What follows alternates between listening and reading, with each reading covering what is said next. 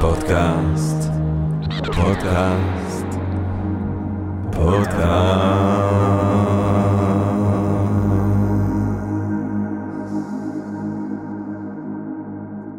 טוב, גבירותיי ורבותיי, ברוכות וברוכים הבאים לפודקאסט של Think and Ring Different, פודקאסט למי שאוהב לחשוב ולשתות, אני ג'רמי פוגל ואנחנו רוצים להתחיל עם רגע של הודיה לעצם היש, לעצם המציאות הזאת שמאפשרת לנו למרות הכל ובהינתן כל אלה להיפגש כאן למען הרחבת הדעת, העמקת הידע, גירוי ואולי סיפוק הסקרנות, אולי רגע של השהאה, אולי איזשהו רעיון נשגב ככה, פתאום, סתם ככה, ובעברית כולנו ביחד, כיף גדול.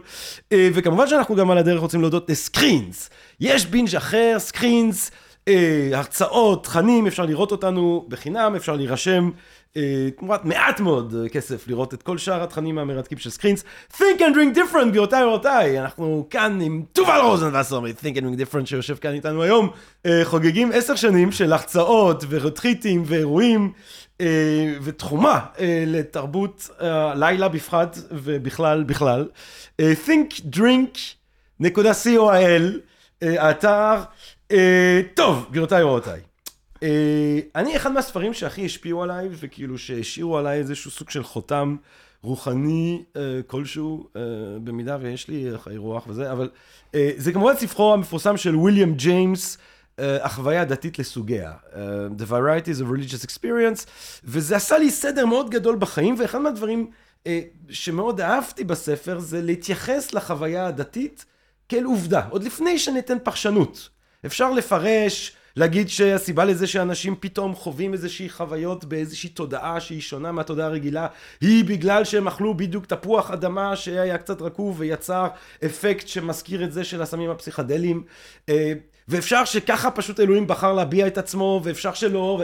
תעזבו את הפרשנות החוויות האלה הוא אומר הן חוויות עובדתיות. עובדה היא שבכל התרבויות האנושית לאורך השנים בתרבות האנושית לגווניה לדורותיה אנשים חווים את החוויות האלה ויש להם משמעות מאוד מאוד עמוקה, וזה נקודה משמעותית, אחר כך תפרש איך שאתה רוצה, אבל הנקודה הזאת היא אמפירית. ואחד מהדברים כמובן שהוא מתמקד בהם בספר המרתק הזה, זה חוויות מיסטיות. שהוא מתאר אותן כחוויות שבהן באיזושהי תודעה שהיא יוצאת מגדר הרגיל, האדם חווה, או, או, או, או חש את עצמו, חווה אמיתות, שהוא לא יכול לומר אותם, הוא לא יכול לדבר אותם בתודעתו הרגילה, או בשפה שהיא השפת היומיום, שהן בעלת אבל משמעות, או שהן בעלות משמעות קיומית רבה מאוד. וזה בעצם, אני חושב, באיזושהי צורה, מה שאנחנו רוצים לדבר עליו היום. אולי לא, האופן שבו החוויה המיסטית, התודעה הנשגבת הזאת, בא לידי ביטוי בתרבויות שהן לא התרבות המערבית, שוויליאם ג'יימס אולי מתמקד בה, אבל אנחנו רוצים לדבר בעצם על ההתגלמות שלה. תודעה השמאנית והמאגית, אנחנו בעצם מדברים על שמניזם ועל מגיה כאן היום. גבירותיי ורבותיי, ואני שמח, באמת ומתחגש, לא רק כי זה נושא מרתק, ואני חושב מאוד חשוב שנחשוב על המשמעות של האפשרות הזאת של התודעה האנושית, דווקא בתרבות שלנו וכולי, אלא גם כי יש לנו כאן, זכינו, תובל רוזנבסר הביא לנו דג באגם המחצים שממנו הוא מביא לנו כל הזמן אורחים ואורחות נוספות ונוספים לפודקאסט. באמת אחד מהמחצים המעוררי ההשחאה ביותר שאני זכיתי לשמוע בארץ הקודש, ואני לא היחידי שחושב כאן, באמת אנחנו כאן עם אדם יוצא דופן, כפי שתגלו בעוד רגע, דוקטור דניאל נווה, גבירותיי ורבותיי, דוקטור דניאל נווה, דוקטור דניאל נווה הוא שמן, הוא, לא סתם, אני ידעתי שלא תאהב שאני אגיד את זה, אבל בסדר, הוא תואר ראשון, בוא נעשה ככה, תואר ראשון בהיסטוריה וארכיאולוגיה בתל אביב, תואר שני, שזה גם היה בתל אביב, אני חושב, שבו אתה חקרת, וזה מרתק, ונושא לפרק מתישהו חייבים לעשות את זה גם, על פרה-היסטוריה, וניסית לבחון מתי הייתה ראשית הדומיננטיות הגברית בציוויליזציה האנושית. אולי כדאי באמת, דבר מאוד חשוב שנדע מתי הדבר, מתי העוול הזה התחיל, כדי אולי שנדע לתקן אותו יפה שעה אחת קודם. את הדוקטור שלו הוא עשה באנתרופולוגיה, את הדוקטורט הוא עשה באנתרופולוגיה, כאשר הוא חקר, שוב, נושא מרתק, שינויים בהבנת המציאות, בעקבות המעבר מציד ולקט לתרבות חקלאית. מי שרוצה לקחת את התמצית של המאמר הזה, ויש לו גישה ל-JSTOR או Google Scholar, How persons become things. במאמר הזה דוקטור נווה בעצם ככה... במשותף עם נורית בר דוד. במשותף עם דורית בר דוד, יש לנו uh, תמצית מסוימת של החשיבה שבא לידי ביטוי בדוקטורט שלו. Uh, בזמן הדוקטורט, כדי בעצם באמת, ברגע שהוא מבין שהספרים לא יספקו את ה... את, הש, את, את, את, את המאמץ שלו לתת uh, תשובה לשאלה הזאת, uh, דוקטור uh, נווה נוסע לג'ונגל של דרום הודו, במשולש בין תמימדות, קרלה וקרנטקה. ושם בעצם הוא חי שנה עם ציידים לקטים. הוא חוזר ומחליט שהוא רוצה לעסוק בהוראה, להביא את התובנות האלה לשטח. הוא עושה תואר ראשון בהוראה. אה, בעבודת הקודש, בביטוי הכי נשגב שיש לאהבת אדם, הוראה בסמינר הקיבוצים. אגב, סוגריים, אני רק זורק שמי בקהל, מי שבקהל הקדוש חושב על ההוראה ועל הביטוי הכי נשגב הזה של אהבת האנושית, אז תבדקו את תוכנית אופקים באוניברסיטת תל אביב. אני אלמד בשנה הבאה ויש מלגות ואף אחד לא משלם שם שכר לימוד וזה מדהים. כל מי שרוצה מורה, להיות מורה, אה, כדאי לו לבדוק את תוכנית אופקים. אה, הוא מלמד אנתרופולוגיה באוניברסיטת בר אילן. לימודי סביבה בפורטור בתל אביב. בבית ספר פורטור אה, כחלק מהתואר השני באנגלית, התואר השני הבינלאומי, הוא מכשיר מורי יער במכללת אורנים. מורי יער במכללת אורנים. אה, את כל הפעילות הזאת ועוד ועוד ועוד אתם תוכלים למצוא באתר מלא החיים של דוקטור דניאל נווה, danielnave.com, D-A-N-I-E-L-N-A-V-E-H נקודה קום, קורסים בתודעה, קורסים בילדות ובהורות וכולי וכולי וכולי. דוקטור דניאל נווה, שלום רב. אהלן. תראה, אני יודע שאני רוצה שתיקח אותנו מהר מאוד.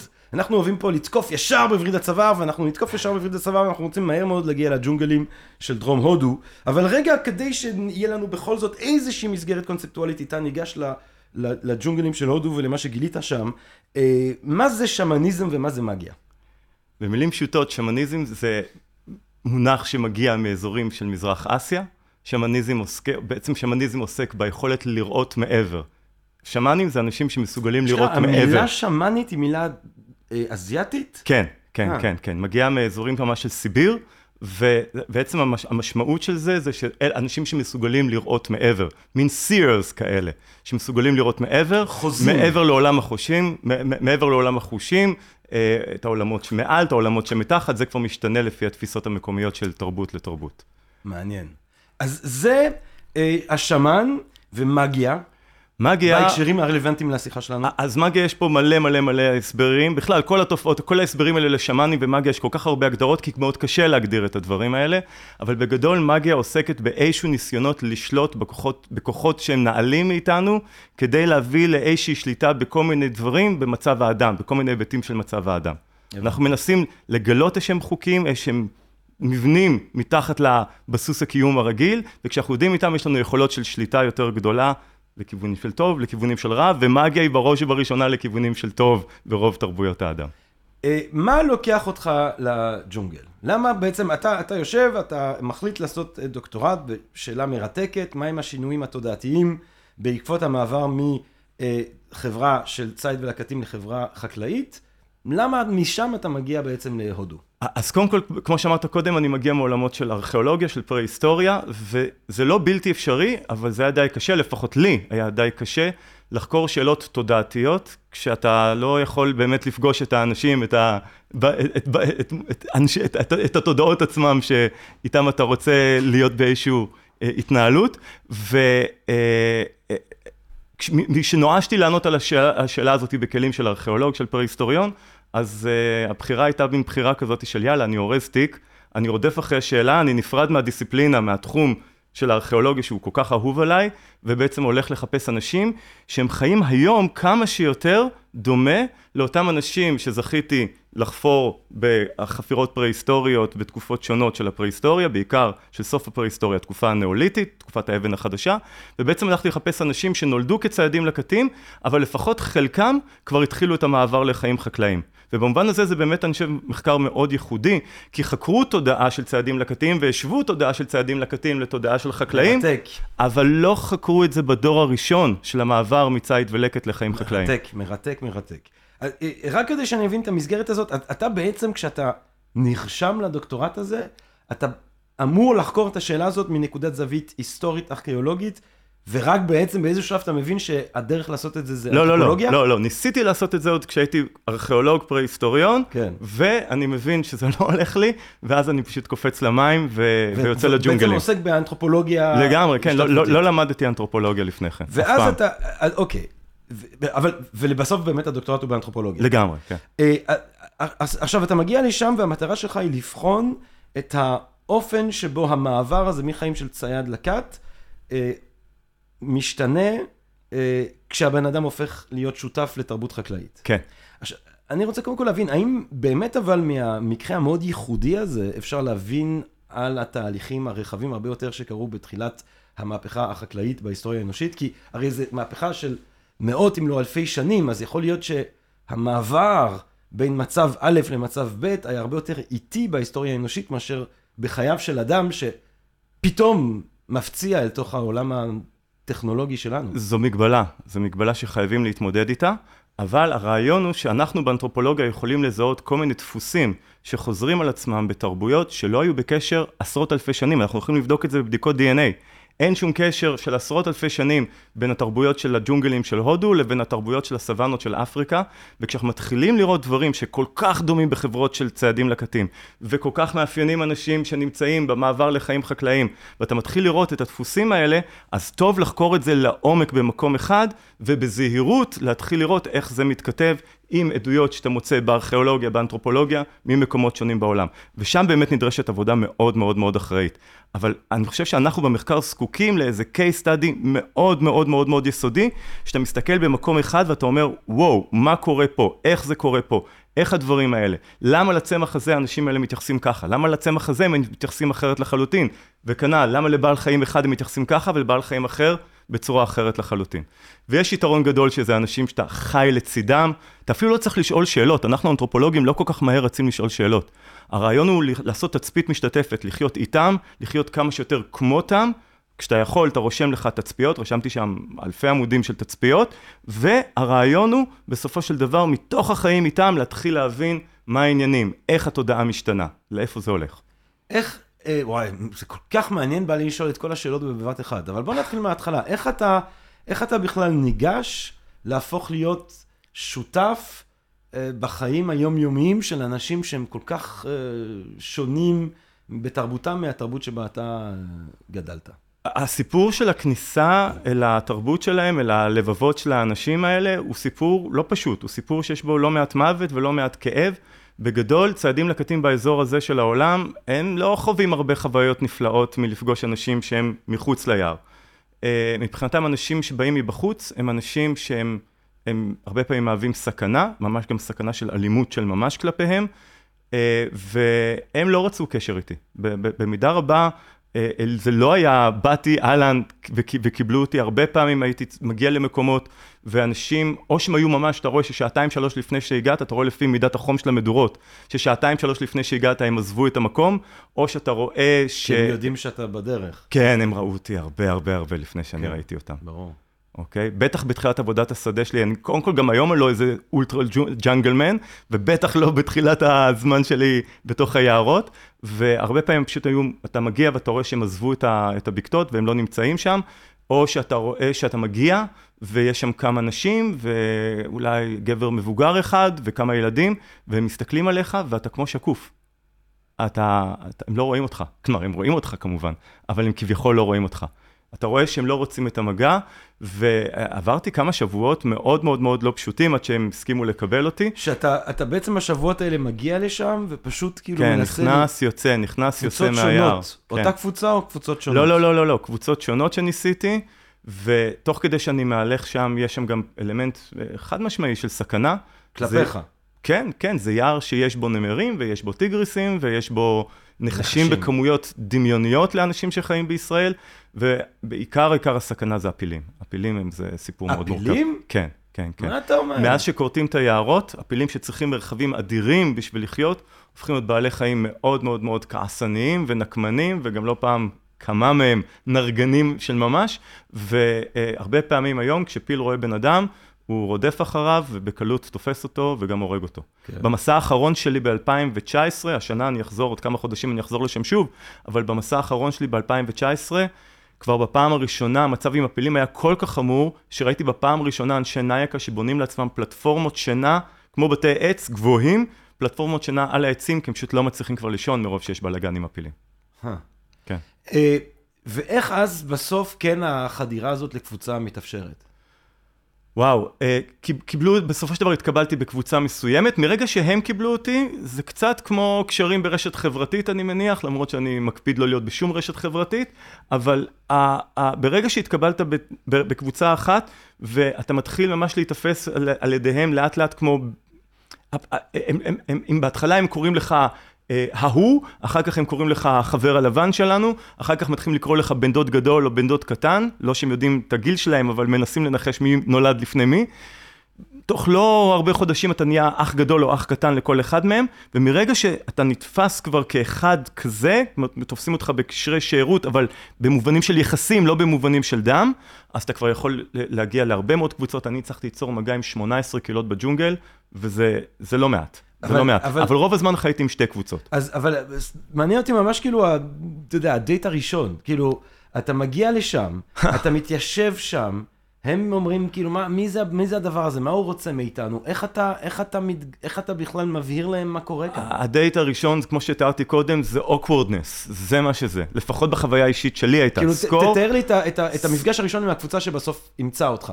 או קיבלה אותך. זה לא היה מפגש עם הקבוצה, אני חזרתי מקבוצה אחרת, מעוד רגע מייאש, ואז אני פוגש שני גברים, לאחד קוראים מסי גנה ולאחד קוראים אנו. אה, שניהם הפכו להיות אה, אנשים מאוד מאוד מאוד קרובים, כמו אנשי, כמו משפחה עבורי, אחד מהם כבר לא איתנו. והם כבר רואים אותי, נכנס, יוצא, נכנס, יוצא, מסתובב, ותופסים אותי ברגע של די ייאוש. די הייתי כבר מיואש. אתה לבד. אני לבד. באמצע לא, ג'ונגל. לא בכל הימים הייתי לבד, ביום הזה הייתי לגמרי לגמרי לבד. לפעמים גייסתי אנשים שיעזרו לי, שהם לא אנשי נייקה כמובן, אנשים מחוץ ליער, אבל הם לא החזיקו שם מעמד כל כך בקלות. ואני מרגיש אה, די מיואש, והם מתישהו, בדרך כלל הם פשוט חומקים ממני, כלומר, לפני שאני בכלל רואה אותם הם נעלמים, ובמקרה הזה הם דווקא ניגשים אליי, ויש שם מין שאלה כזאת של מה אתה רוצה? וכבר באמת נגמרו לי התשובות. לא היה לי כבר תשובות מה לענות, לא ידעתי כבר מה לענות. באיזה שפה הם מדברים איתך? שפה שלהם, יש להם שפה משלהם. ואתה... קרטעתי בשפתם. בשנות ה-70 יש מלומד הודי, לינגוויסטיקן, שעשה דוקטורט על השפה שלהם, ואני הנחתי את ידי על הדוקטורט הזה. והם קוראים, האנשים האלה, השם של הקבוצה הזאת היא... קוראים להם הנייקה, אבל אתה צריך להבין שצעדים לקטים... בדרך כלל לא כל כך נוהגים לקרוא לעצמם בשמות, זה מאוד מאפיין את התודעה החקלאית וכל מה שבא אחר כך. הרבה מהשמות של חברות של צעדים לקטים זה שמות שניתנו להם מבחוץ, והרבה מהשמות האלה זה פשוט המילה המקומית לאנשים, כן. או לאנחנו אנשים, כן. כלומר שואלים אותם מי אתם, ואומרים אנחנו אנשים. שיין, שיין זה רוצה להגיד איש, לא משהו גם, כזה. גם, גם, גם שם, יש שם איזושהי מורכבות שלא אז, ניכנס אז, אליה. אז נאיה, אז, אז, אז, אז הם שואלים מה אתה רוצה, ומה ו- אתה עונה להם. ו- כבר נגמרו לי התשובות, ואני ממש שומע את עצמי, כמו שהם שומעים את התשובה שלי, גם אני כבר שומע את התשובה שלי, ובמין ייאוש אני אומר להם, אני רוצה ללמוד את השפה שלכם. ואנו מסתכל על מסי גנה, ומסי מסתכל על אנו, ואנו אומר לי, בשביל זה תצטרך לחיות איתנו. וכבר, בשלב הזה אפילו לא דיברתי, זה רק היה מין תנועת ראש כזה של כן, כן. ו- ו- ו- ו- וזה מה שקרה, הבנתי שיש אוקיי ראשון להצטרף, יצאתי מחוץ ליער, אספתי את הדברים שלי, אני מגיע למחרת, ואני חושב שמפה כבר הכל יהיה יותר קל ויותר ורוד, וגם פחות מסוכן, כי סוף סוף אני עם אנשים שהם יודעים איך לחיות בג'ונגל בניגוד אליי, וכמו שאני מגיע, אני רואה שאין שם כמעט אף אחד, והם קוברים מישהו. כלומר, יש שם מישהו שמת. ואפרופו מגיה וחשיבה מגית, אה, אה, אחרי ששנים לא מת מישהו בקבוצה, ופתאום מגיע מישהו כמוני, ובאותו יום מת מישהו, ויומיים אחרי זה מתה אשתו, ואז ילדים מתחילים להיות חולים, ולא, לא אני הבאתי את המחלה, זו הייתה כניסה די דרמטית. ובסופו של דבר, אני חושב שההתקבלות הסופית, הסופית, כלומר, התקבלתי, כן? נתנו לי, הם, הם, הם, הם, אף אחד, זה, אבל עדיין, כשהעלו באוב, היה, כש, כשעוד ילדים התחילו להיות חולים, וכבר לא הבינו מה העניינים, מה קורה פה, נכנסו שם לטקס טראנס, העלו באוב את הרוחות שלו ושלה, של שני אנשים שמתו. זוג, תחשוב, זוג הורים שמשאירים ילד בן 11 לבד אחרי, תוך 48 שעות. אה, אה, ומה שקורה, שמדברים עם הארוחות של המתים, וכשמדברים עם הארוחות של המתים באיזשהו שלב, גם שואלים אותם אם זה קשור אליי, וכמובן שאני לא יכול לתאר לך את ההקלה שלי כשהרוחות של המתים אמרו שאין שום קשר בין כל הקסטה, קסטה זה בשפת הנייקה קשיים, בין כל הקשיים האלה, לבין... אה, אתה יכול אה, לתאר את. הטקס הזה שדרכו הם העלו את הרוחות של השני שני המתים האלה? כן, אז בסופו, באמת, טקס, בגדול אצל הנייקה, אם הכל זורם טוב, אז עושים התכנסות טראנס אחת לשנה. כמה שבועות לפני שהמונסונים מגיעים, הם מגיעים באזור אמצע יוני. זאת אומרת, התכנסות טראנס, כן, זאת אומרת, מצב טראנס, מצב... ממש, ממש, טראנס קיצוני. כן. כן, אוקיי? אז הם עושים התכנסות טראנס פעם בשנה, אם יש שנה שממש הכל זרם טוב, הם יכולים גם לשחרר ולשכוח לעשות אותה שנה אחת, אבל בדרך כלל, פעם בשנה יש התכנסות טראנס, בהתכנסות הזאת אנשים נכנסים לטראנס, עוד מעט נדבר אם תרצה איך, בטח. ו- אה, אה, אה, לאט לאט הבן אדם כביכול שנכנס לטראנס כבר כמו מתפנה, ומשהו אחר מדבר מבעד גרונו, לפחות לפי התפיסה המקומית, וזה יכול להיות אלות, זה יכול להיות אלים, זה יכול להיות פילים, זה יכול להיות גבעות, שהם רואים אותם כפרסונס, נושא שאולי שווה שניכנס אליו אם תרצה, וזה כמובן גם לפעמים המתים, המתים של התקופה האחרונה. לא המתים, יש גם לפעמים את המתים העתיקים, עתיקים, עתיקים, אבל יותר מעניין ויותר מרגש מבחינתם לפגוש את המתים של התקופה האחרונה, לחלוק איתם אוכל, צעדים לקטים מאוד עוסקים בחלוקה, אז לחלוק איתם אוכל ו- וזה. עכשיו, הכניסה ממש לטראנס היא באמצעות ריכוז. זאת אומרת, ריכוז הוא הדבר המשמעותי. זאת אומרת, לא מעורבים בזה חומרים כלשהם. לא, וזה מעניין שאתה מסתכל על הרבה מאוד חברות של לקטים ציידים, במיוחד בחברות הציידים לקטים שלא אוגרות, מה שקוראים באקדמיה ה-immediate return hunters and gatherers, אלה שלא אוגרים. בחברות האלה אתה רואה שהשימוש בחומרים פסיכואקטיביים הוא יחסית קטן, לפעמים אפילו לא קיים כמו במקרה של הנייקה, והכניסה לטראנס, והנה דיברנו לפני כן על משהו שחוזר על עצמו אצל אנשים שהם לא בקשר ביבשות שונות, אתה רואה שהכניסה לטראנס היא בצורה מאוד מאוד מאוד דומה. התרכזות מאוד משמעותית בבסיס עמוד השדרה. התרכזות מאוד מאוד מאוד גדולה, הרעדה של האזור הזה, לאט לאט עולה אנרגיה, שאין לי מילים יותר טובות, אני גם התנסיתי בזה, אין לי אנרגיה יותר, אין, אין לי מילים יותר טובות מלהגדיר את זה כמו אנרגיה קרה חמה כזאתי, כספיתית אבל חמה, שמתחילה לעלות לך, להזדחל מעלה ב- לאורך עמוד השדרה, וכשהאנרגיה הזאת מגיעה, לפי לפחות התפיסה שלהם, לאזור הגרון, לאזור שאנחנו קוראים העין השלישית, באפריקה יקראו לזה, בסוואנות של אפריקה יקראו לזה The Secondary Eyes, אוקיי? אה, כשהיא מגיעה לאזור הזה, הפרסונה של השאמן, וגם פה המילה שאמן היא קצת בעייתית, עוד מעט נסביר את זה אם תרצה, אבל הפרסונה שלו כמו נעלמת, מתפנה, ומשהו אחר כמו מדבר ומתנהל, הולך, הולך, קופץ, לוקח חרבות, מכניס אותם לגוף לפעמים, כל מיני דברים מהסוג הזה. אז אה, ברגע שהדבר הזה קורה, אה, הם כולם נכנסים לאותו טראנס? לא. החברים? או יש לא. בעצם את הדמות האחת, כן. השמ, השמן בעצם בקבוצה, שרצית להגיד למה זה בעייתי? כן, זה, אה, אה, כי בדרך כלל, נגיד אתה הולך לתרבויות באמזונס, שאני לא כל כך רואה אותם כצעדים לקטים דרך אגב, אבל ה- ה- כשאתה מסתכל בתרבויות האלה, מה שאתה רואה שבדרך כלל יש איזשהו מישהו אחד, שבמהלך, אה, לרוב נערותו, עבר איזו התפרקות פיזיולוגית, נוירולוגית, נפשית, ומשהו ב- באישיות, במבנה של האישיות שלו כמו עבר איזה פירוק, וזה אפשר לו אה, אה, אה, להגיע, אם תרצה, לתדרים אחרים של תודעה, אם נמשיל את זה לתדרים, כמו תחנות ברדיו, אוקיי? איזושהי התפרקות במבנה הנפשי, ופתאום התודעה שלו כמו יכולה לשייט בין העולמות של המתים, לעולמות של האלים, לעולמות של בעלי החיים וכדומה. ולרוב, ברוב התרבויות בעולם, כשהם אומרים שמן, זה יש איזה מישהו אחד, די זקן לרוב, שהוא זה שהרבה פעמים באמצעות חומרים פסיכואקטיביים, מצליח אה, אה, אה, לנוע לעולמות האחרים ולתת שירות מאוד חשוב זאת אומרת, לקהילה. מצב הטראנס, בהגדרה הזאת, אה, לצורך העניין, הוא זה, זה המצב שבו אני מצליח לצאת מהתודעה הרגילה ולהתחבר לתדרים הנוספים ממש, האלה, ש... ממש, שבה אני חשוף למידע שאני לא חשוף אליו בתודעה הרגילה. ממש. פירוש המילה טראנס, כמו טיסה טרנס-אטלנטית, זה ללכת מעבר. כן. זה פשוט ללכת מעבר. מעבר למה? לעולם הזה, לעולם החושים, אם אז תרצה. השמן, החוזה, הוא, הוא בעל היכולת להיכנס למצב הטראנס. כן, כן, כן. ובהרבה תרבויות זה אדם אחד או שניים, אולי אחד ונחנך, והרבה פעמים יש הרבה שימוש בחומרים פסיכואקטיביים. מה שאתה רואה בחברות של לקטים ציידים, שבהרבה מאוד מקרים, אין 100%, אין דבר כזה 100%, אבל בהרבה מאוד מקרים זה לא אדם אחד.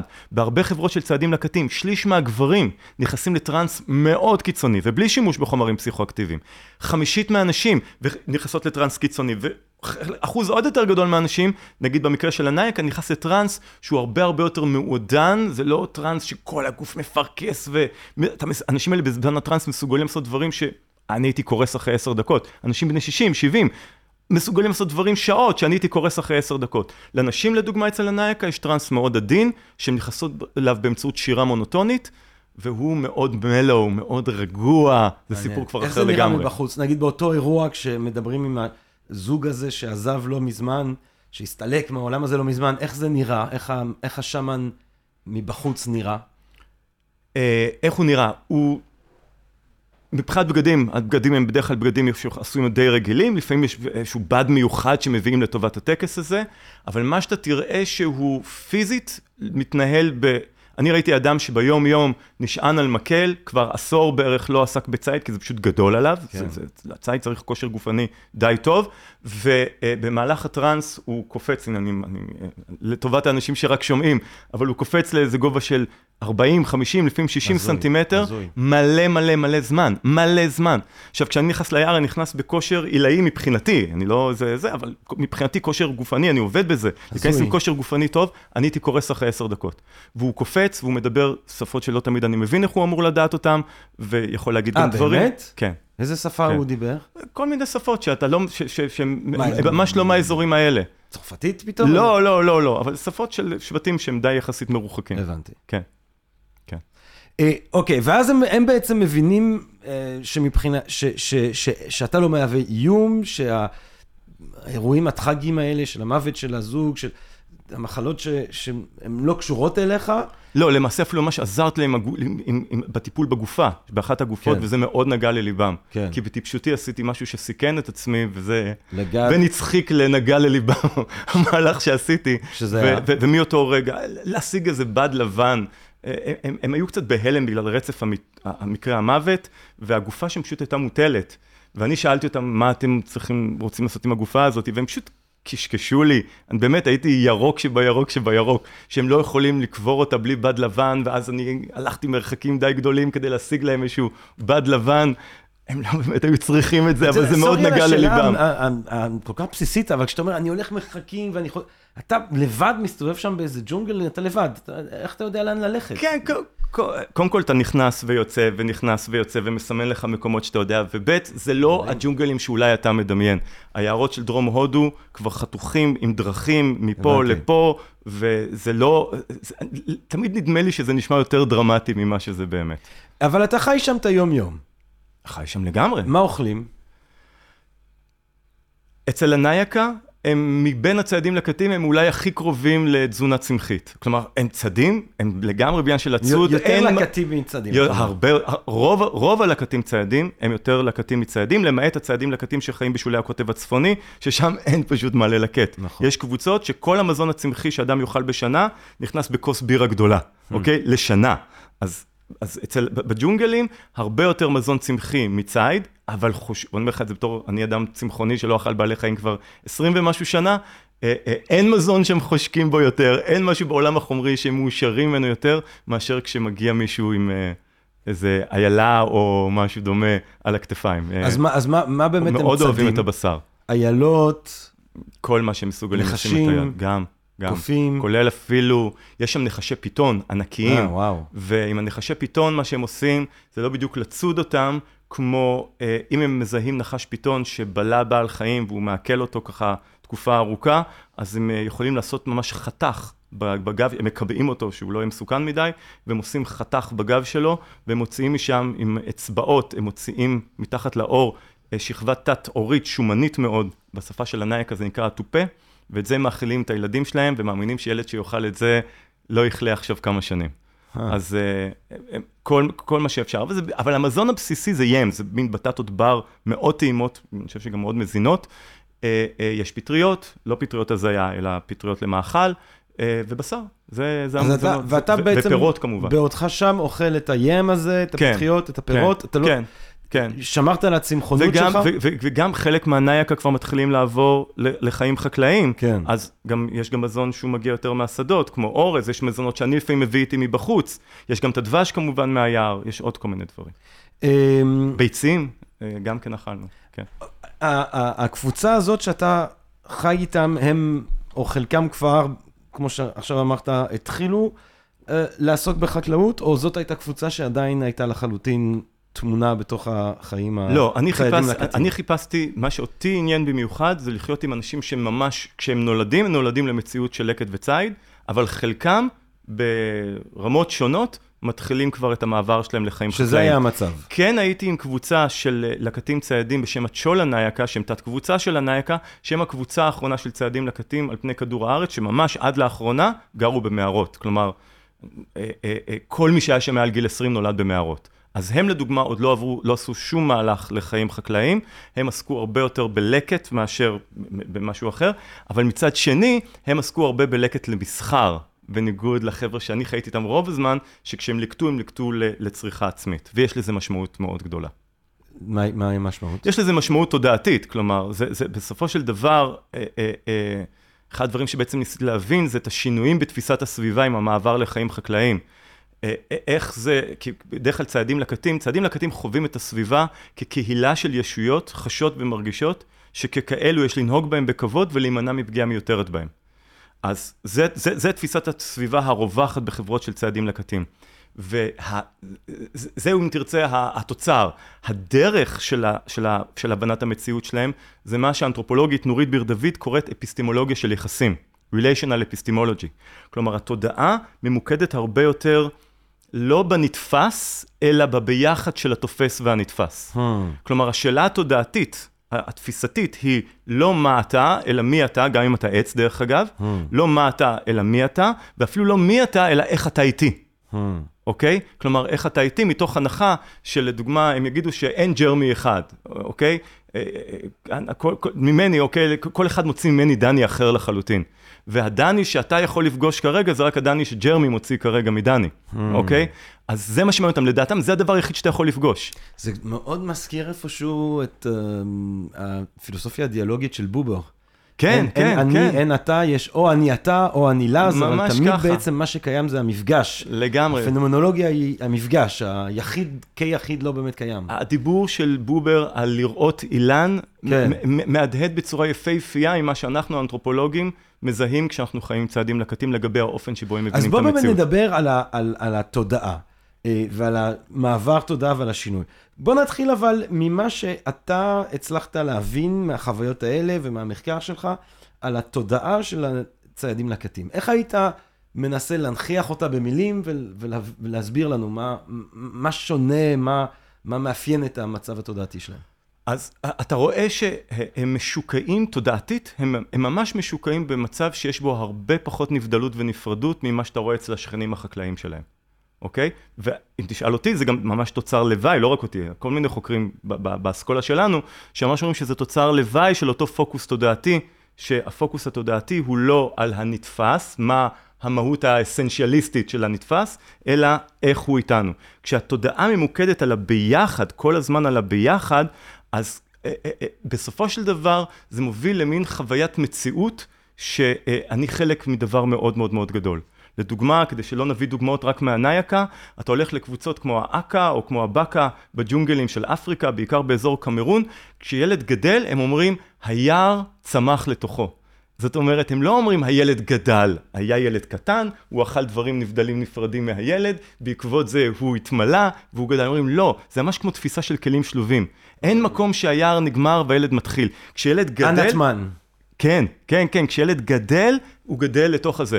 זה לא בדיוק התפיסה של האדווייתא ודנתא הקלאסית, זה לא, בוא, בוא, לא, בוא לא נרוץ אבל, רחוק אבל מדי. אבל בגדול זה כן, זה כן מפרק את, התמא, את האני המהותני הקרטזיאני הזה, כן, ש, כן, שאנחנו כן, תקועים כן, איתו כן, באיזושהי כן. צורה. לא, לא מפרק, אלא אם תרצה, קודם לו, קודם לו. קודם לו לפני כן. כל ההסתבכות הזאת. כן. אז זה היבט אחד. דבר שני, הרבה מאוד דברים שבתרבויות של חקלאים ובתרבויות מודרניות, תעשייתיות, אנחנו נגיד, מה זה? הם התייחסו לזה כאל מי זה. ופעם היינו קוראים לזה אנימיזם. אנימיזם. פעם היינו קוראים לזה אנימיזם כאילו, עכשיו, יש משהו קצת, קצת מוזר. במונח הזה, אנימיזם, שרבים מאיתנו, ובאמת, אני לא איזה פוסט-מודרניסט ולא כלום, אבל אני לא מרגיש בנוח עם המונח הזה. אנימיזם זה הנפשה, כלומר, זה דומם, הוא לא באמת חש ומרגיש, הוא לא באמת נמצא בתוך עולם של מערכות יחסים, וההבדל הגדול בין person לבין thing, זה שה person נמצא בתוך מערכות יחסים, ואז אנחנו באים ואומרים, אה, אה, הוא לא כזה, אבל הם מנפישים אותו, הם משווים לו אנחנו אישיות. מניחים בעצם במונח הזה את תפיסת העולם שלנו, שאומרת. אנחנו תופסים את הדברים כמו שהם. מניחים זאת אומרת, בעיוורון יש בני אפילו, אדם כן. ויש חפצים, והם בטמטומם רואים בחפצים בני אדם טעות, אבל בכלל יש תפיסה שחותרת מעל ההבדלה הראשונית הזאת אני אצלנו. לא חושב שיש היום אנתרופולוג אחד שעוסק באנימיזם, ש, ש, שבכלל יכול להתכתב עם גישה כזאת יותר. כן. אוקיי?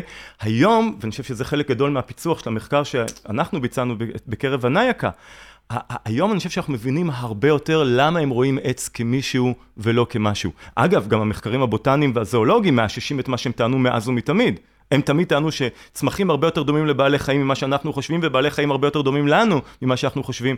המחקרים של העשור האחרון וחלק מהחוקרים בתחום הבוטניקה והזואולוגיה מאוד, מודים שהם קיבלו השראה מהמידע האנתרופולוגי אודות צעדים לקטים, והתחילו לשאול שאלות אחרות. והפלא ופלא, אנחנו מקבלים תמונה היום מהבוטניקה והזואולוגיה שהולכת ומתקרבת למה שצעדים לקטים טענו כל הזמן. עכשיו נשאלת השאלה למה הם ידעו למה הם כביכול צדקו לאורך כל הדרך? אז האם זה פוקס שהם הם, הם לא, הם רק הנפישו ואיכשהו איכשהו יצא שזה צד, שהם צדקו? אנחנו חושבים שלא. והתפיסה היום, ההבנה שלנו היום, זה שיש משהו בחברות האלה שהוא מאוד מאוד נוכח ברובד המיידי של המציאות, אוקיי? ושוב פעם, לא נרוץ מהר מדי להתכתב עם תפיסות הינדואיסטיות שיוצאות אחרי זה, מתוך זה, למרות שלפי דעתי, זה לא מקרי שיש דמיון בין כן. הדברים האלה. כן, אבל- אני, אני, אני, אני חייב להגיד שאתה יודע, אני יודע שהיום באקדמיה זה לא כל כך אופנתי לעשות את ההשוואות האלה, בגלל גם המשטר של הספציאליזציה, וכל אחד הוא מומחה של תחום מסוים, אבל אני מצד שני, כשאני רואה אה, אה, דמיונות בין תפיסות שיכולות להיות מאוד רחוקות בזמן ובמרחב, אני חושב שכן יש פה איזשהו משהו לא, משמעותי. ה- החיבורים הם קריטיים, כן. הם סופר מעניינים. בהוראה שלי באוניברסיטה, אני חי בעולמות של החיבורים. כן. זה מה שהכי מעניין בעיניי. אבל אני אומר, זה לא בדיוק אותו דבר. נכון. זה לא בדיוק אותו דבר. כי כשאתה מסתכל ואתה נכנס לעומק בתפיסות של סאצ'יטאננדה בתוך אדווייטה ודנטה, אתה, אתה מגלה תמונה שהיא לא, היא, פשוט לא מה שצעדים לקטים מדברים עליו. הבנתי. אוקיי? צעדים לקטים נוכחים מאוד ברובד המיידי של המציאות, ושווה אולי שנגיד משהו מה קורה להם כשמתחילים לעשות חקלאות. בטח. והם נוכחים מאוד ברובד המיידי של המציאות, וכשאתה מאוד אסוף לרובד המיידי של המציאות, וכדי שזה לא יהיה באיזה מילים אקדמאיות גדולות, זה שהמחשבות שלך, הרגשות שלך והגוף שלך אסופים פחות או יותר לאותו מקום, אוקיי?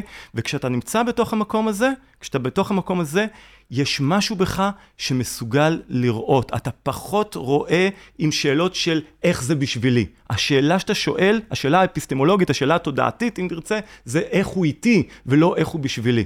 וכשאנחנו מתחילים להיכנס לתוך החיים החקלאיים, והחיים החקלאיים מאוד מושכים אותנו אל העבר. אדמת אבותיי, האדמ... איזה זכות בכלל האדמה הזאת שלך? לא, כן. זו אדמה של אבות אבותיי, אפשר לראות את זה בפרה-היסטוריה כבר, איך שזה מתחיל, כל הדברים האלה. והעץ הוא, אני נוטע אותו היום, והוא ייתן לי פירות עוד שלוש שנים, עוד חמש שנים, אולי גם עוד חמישים שנה. יש משהו בהוויה החקלאית שכמו מפזר אותנו, מפזר אותנו על ציר הזמן. ופחות מאיתנו נוכח פה, וכשפחות מאיתנו נוכח פה, אנחנו הרבה יותר זקוקים לתודעה של קונספטים, לתודעה של שליטה, לתודעה כזאתי, ואז מה שאתה מגלה מתוך הדממה הוא יותר מוסתר. זה מונח היידגריאני מאוד חזק, אוקיי? יש הרבה יותר הסתרה עם המעבר, עם, ה- עם, ה- עם היציאה לגלות שמעבר לרוב... אין, אין איזה עניין כזה של אני צדתי את היער הזה, אה, אבי צד את היער הזה לפניי, סבי צד את היער בוא הזה אני לפניי. אספר לך סיפור. כן. שלושה אנשים יוצאים מהנייקה, אה, אה, יוצאים ללקט בטטות, אוקיי? אחד מצא חמש בטטות, אחד מצא שלוש בטטות, ואחד שאני מעדיף לא להזכיר את שמו, הביא רק בטטה אחת. עוד לפני שחזרנו, עוד לפני שחזרנו, עשינו מהלך של השוואה, אוקיי? כמו כלים שלובים, כמו חוק הכלים השלובים, אוקיי? חלק עובר אליי, חלק עובר אליו, יש איזושהי השוואה. כלומר, שלושתנו חזרנו למ- למחנה פחות או יותר עם אותה כמות של בטטות. בתוך המחנה זה עבר עוד סבבים ועוד סבבים ועוד סבבים, אוקיי? אבל, אבל תוך כדי שאנחנו מדבר, אני מנהל איתם שיחה על כאילו תכלס למה אנחנו עושים את זה. ואחד מהם ממש אומר לי, זה שמצא חמש בטטות לא יכול לטעון שהבטטות שלו, הבטטות ניתנו על, על ידי היער. אוקיי? כלומר, הבטטות נתפסות אצל האנשים האלה כהתגלמות של מה שנורית ביר דוד קוראת forest caring, אוקיי? זה, האהבה של היער, והם באמת רואים ביער גם כהורה, גם כאל, אבל הורה סלאש אל שמעניק ללא תנאי. אף פעם לא צריך להקריב לו קורבנות, אף פעם לא צריך לפחד שהוא יעניש, או משהו כזה. אז זה שעשיתי משהו, זה עוד לא מייצר בעלות. כן יש שייכות בחברות של צעדים לקטים, לאו דווקא בעלות. אם תרצה, אנחנו יכולים אה, אה, להסביר את ההבדל בין השניים. אני אשמח. אז שייכות, זה כל עוד אני משתמש בחולצה הזאתי, היא שלי. ואתה לא תבוא ותיקח את החולצה הזאתי בלי רשותי. גם במציאות של צעדים לקטים. זה לא האוטופיות שהם מספרים בכל מיני מעגלי ניו אייג', זה לא זה. אבל החולצה היא שייכת לי, אוקיי? היא שלי, כל עוד אני בשימוש בה.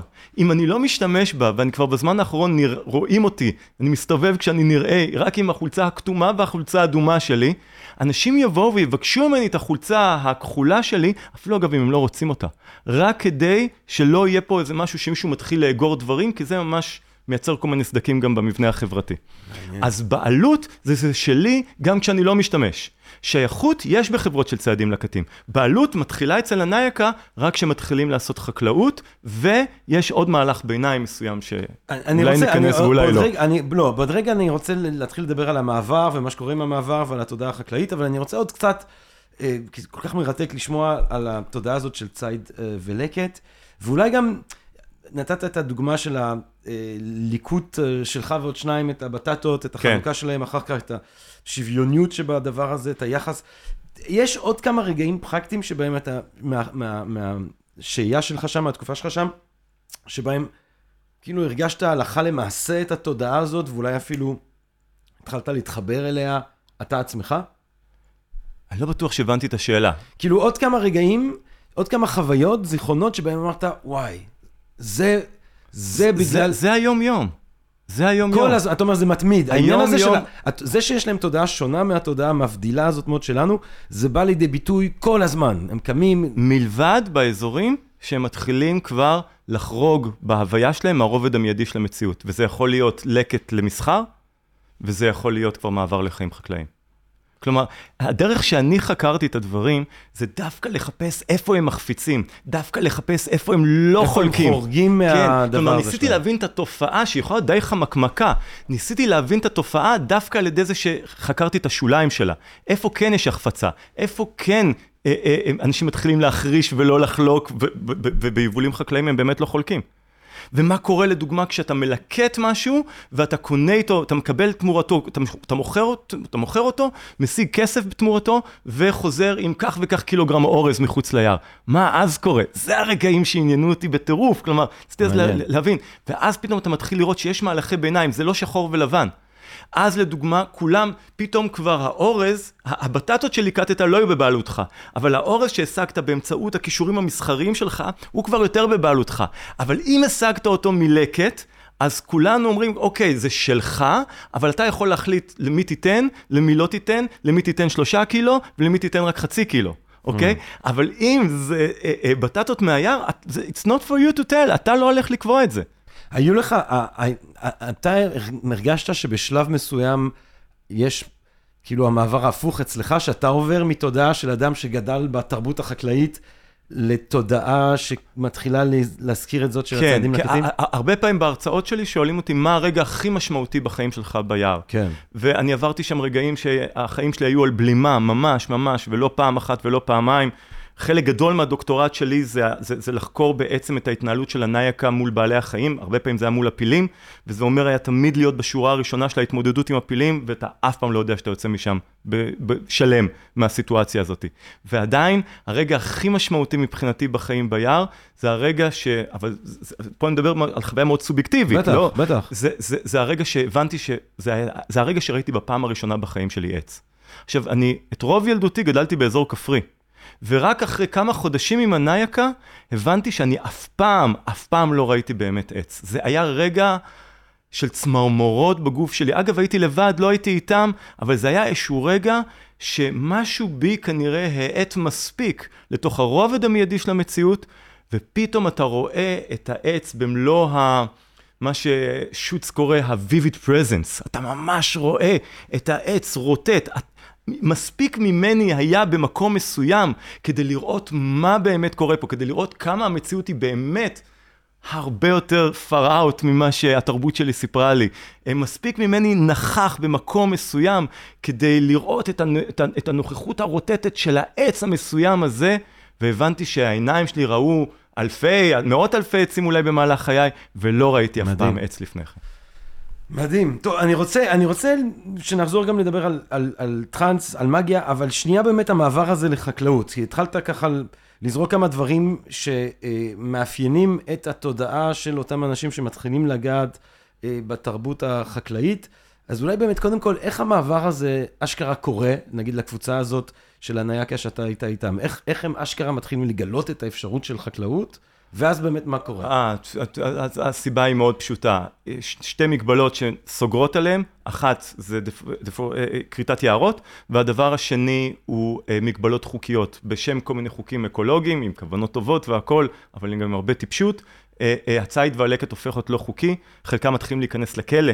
בגלל, כשתופסים אותם אשכרה. מלקטים, אשכרה, ו- ו- ו- וגם חלקם מתים אחרי זה. במסע האחרון שלי, זה, זה, זה ממש טראומה עבורי.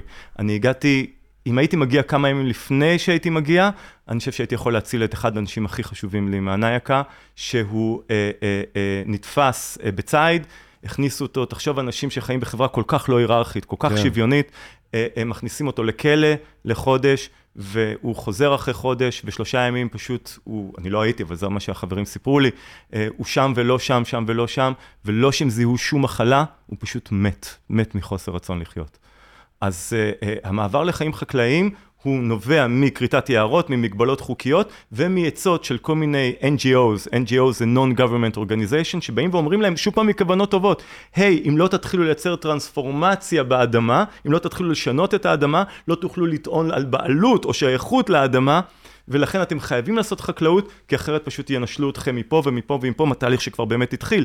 ואז בלית ברירה חלקם עוברים לחיים חקלאיים, ואתה רואה את הזקנים והזקנות שם, כמה זה קשה להם. עכשיו, תמיד זקנים וזקנות אומרים לי, וזה נכון, הם מבכים את הימים של פעם, ויש בזה איזה מת.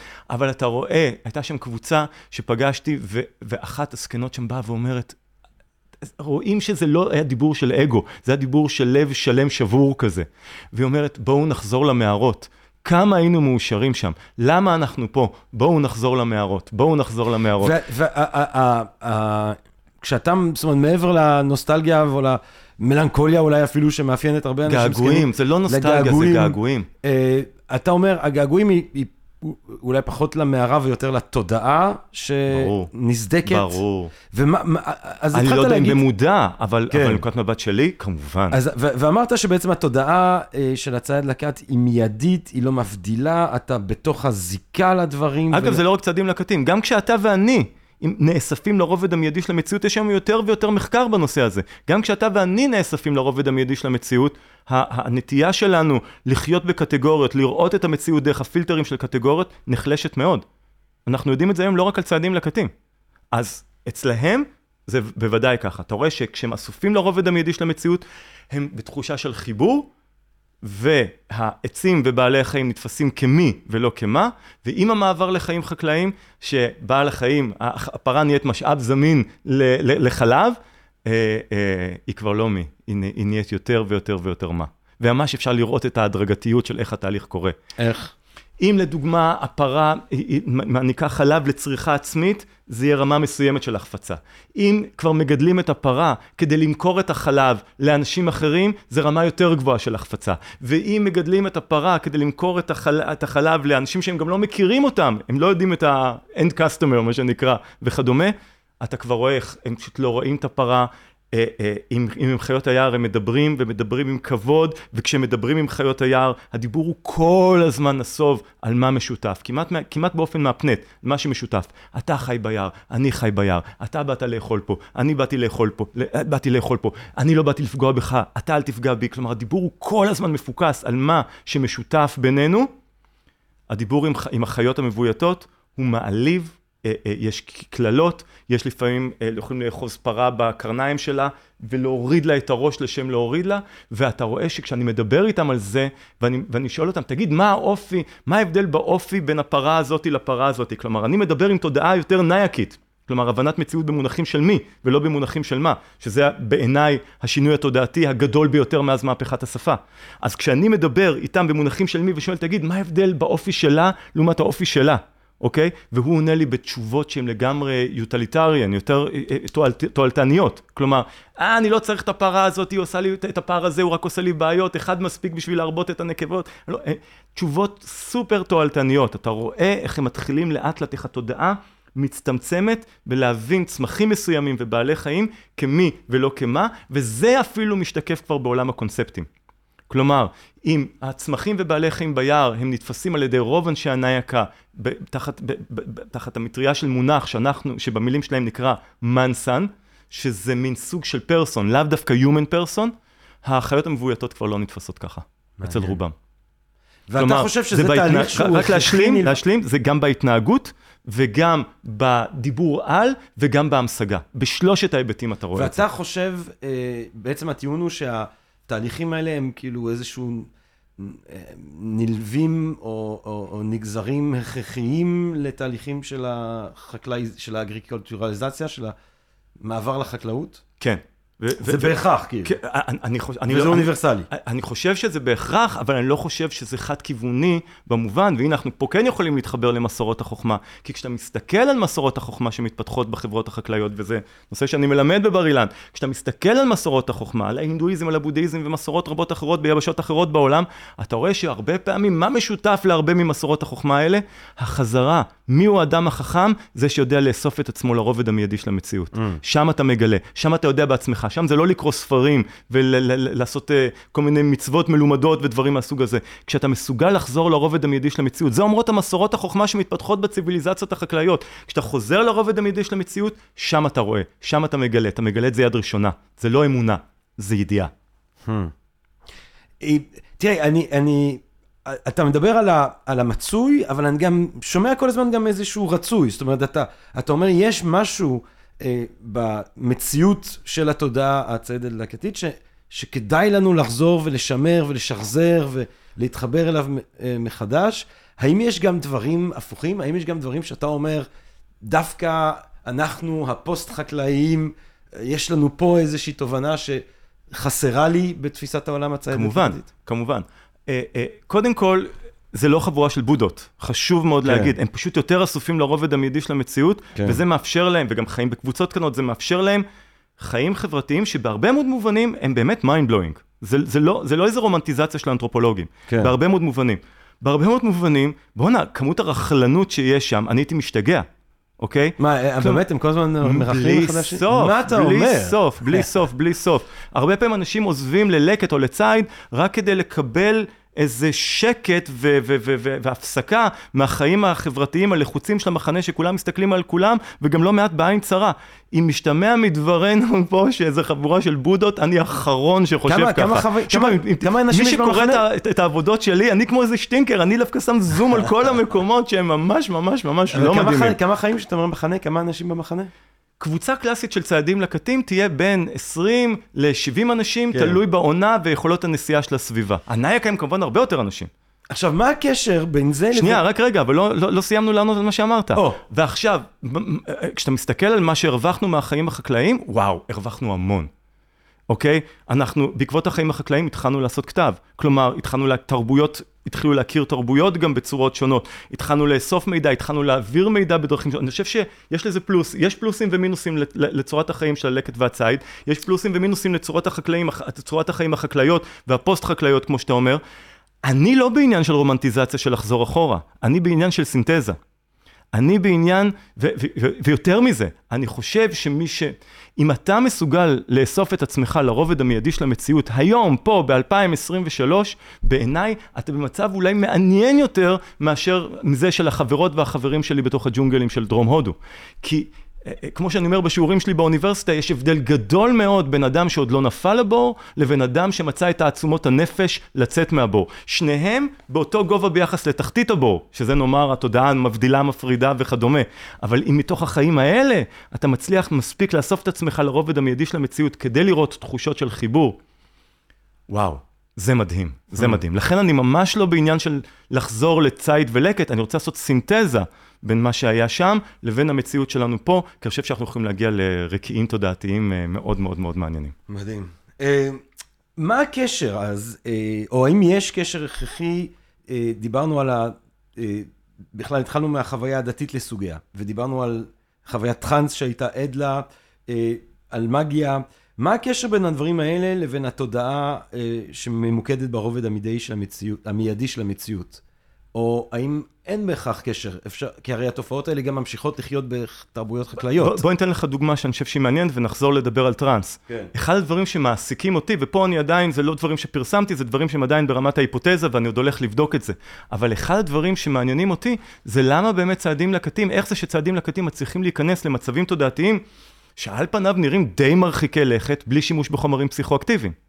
ואני חושב שכשיש משהו בחומרים הפסיכואקטיביים שבאמת עוזר לך להיאסף לרובד המיידי של המציאות, וכשאתה כבר יחסית אסוף לרובד המיידי של המציאות, יותר אנשים מסוגלים להיכנס לטראנס ובלי חומרים פסיכואקטיביים. כלומר, זה כמו איזה מסלול המראה שכבר מתחיל בגובה יותר גבוה. כמובן, לא לקחת רחוק מדי את כל המטאפורות האלה, אבל זו נקודה שאותי היא מאוד מאוד מאוד מעניינת. איך זה שהרבה יותר אנשים בחברות האלה יכולים להיכנס לאותם משעות, למסעות שמאנים, והם לא צריכים את כל העזרים השונים כדי להיכנס לתוך המסעות האלה. אתה תיארת אה, שבעצמך חווית את החוויה הזאת שהטרנסית שהתחילה מהאור ה... אה, אמרת חום קר, כן. אה, בתחתית של, של, כן, אה, כן. של הגב. אה, באיזה, באיזה סיטואציה זה היה?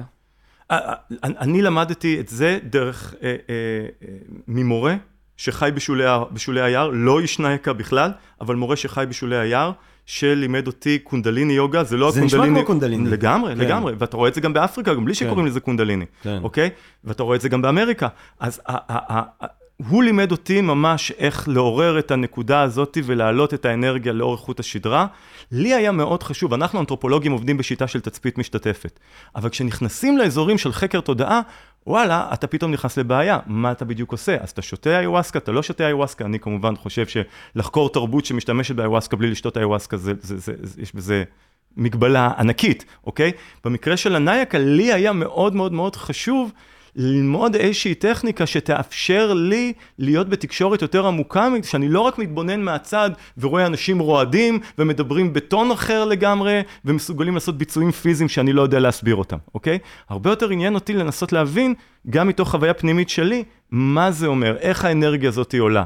ואז כמובן שאתה אתה, אתה, אתה נכנס לשיחות, ושיחות זה לא רק מילים. אתה נכנס לאינטראקציה שיש בה עומק ויש בה משמעות ברמה אחרת לחלוטין. ובמצבי טראנס כאלה, אתה אה, היית בעצמך עד לחזיונות שכאלה, או לתקשורת עם, עם מתים או עם רוחות? לי לא, לא, מעולם מעולם לא, ממש לא, אבל אני חושב שזה גם מאוד תלוי בכוונה שלך. זה מעולם לא הייתה הכוונה שלי, לא פה היה העניין שלי. זאת אומרת, אצלי העניין, יש לי אהבה מאוד גדולה למדיטציה, בלי קשר, ואני עוסק במדיטציה המון המון שנים. אה, אה, אה, עבורי, ההעלאה של האנרגיה הייתה בעצם אמצעי להשתחרר מהתודעה הזאת שאני דני ודני בלבד, ולראות אותה כצורה זמנית של ביטוי זמני של משהו הרבה הרבה יותר גדול ממני. אז בשבילי המסעות האלה היו יותר גילויים מהסוג הזה.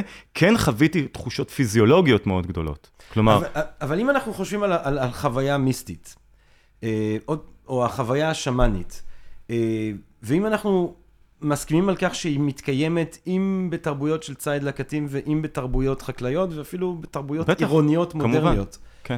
אה, אתה אומר, בעצם הציר שכן מחזיר אותנו לתודעה ההיא, זה המ- המיידיות הזאת של המציאות, כי אתה חושב שזה מאפיין אה, שכולל את החוויות המיסטיות, גם אם הן קורות בחוף הים בתל אביב, או במנהטן, או ב... אה, אה, בג'ונגל של דרום הודו. זו שאלה טריקית. אני לא חושב שיש רק דרך אחת להגיע לאותם מצבי תודעה של איחוד, אוקיי? שאתה מרגיש שזה איחוד עם משהו תחושה הרבה הרבה יותר... אוקיינית. כן. כלומר, אתה יכול להגיע לזה אה, אה, אה, דרך אה, עבודה של, עבודה של סליחה, ואתה יכול להגיע לזה בגישות יותר בודהיסטיות, נגיד מהבודהיזם הטיבטי, מעבודה של חמלה. יש המון, המון. המון שערים. יש את הבקטי יוגה, יש, שזה היוגה של הדבקות, יש הרבה מאוד דרכים לעשות את זה. אה, אה, יש את הקרמה יוגה, שזה היוגה שאתה משרת משהו ואתה מנסה לחשוב שכשאתה משרת אדם מסוים אז אתה משרת את האלוהות, יש הרבה מאוד דרכים. אני חושב שהיכולת להיאסף לרובד המיידי של המציאות היא גם אחד השערים האלה, לא השער היחיד, אבל היא גם אחד השערים האלה, אבל יותר מזה, אני חושב שאני אעז לומר שגם בכל הש... זה גם שער וגם מאפיין. כלומר, לא משנה מאיזה דלת נכנסת, אתה בפנים כשאתה אסוף לרובד המיידי של המציאות. זה אני כן אומר. אסתכן ואומר. מעניין מאוד. מה בנוגע למאגיה?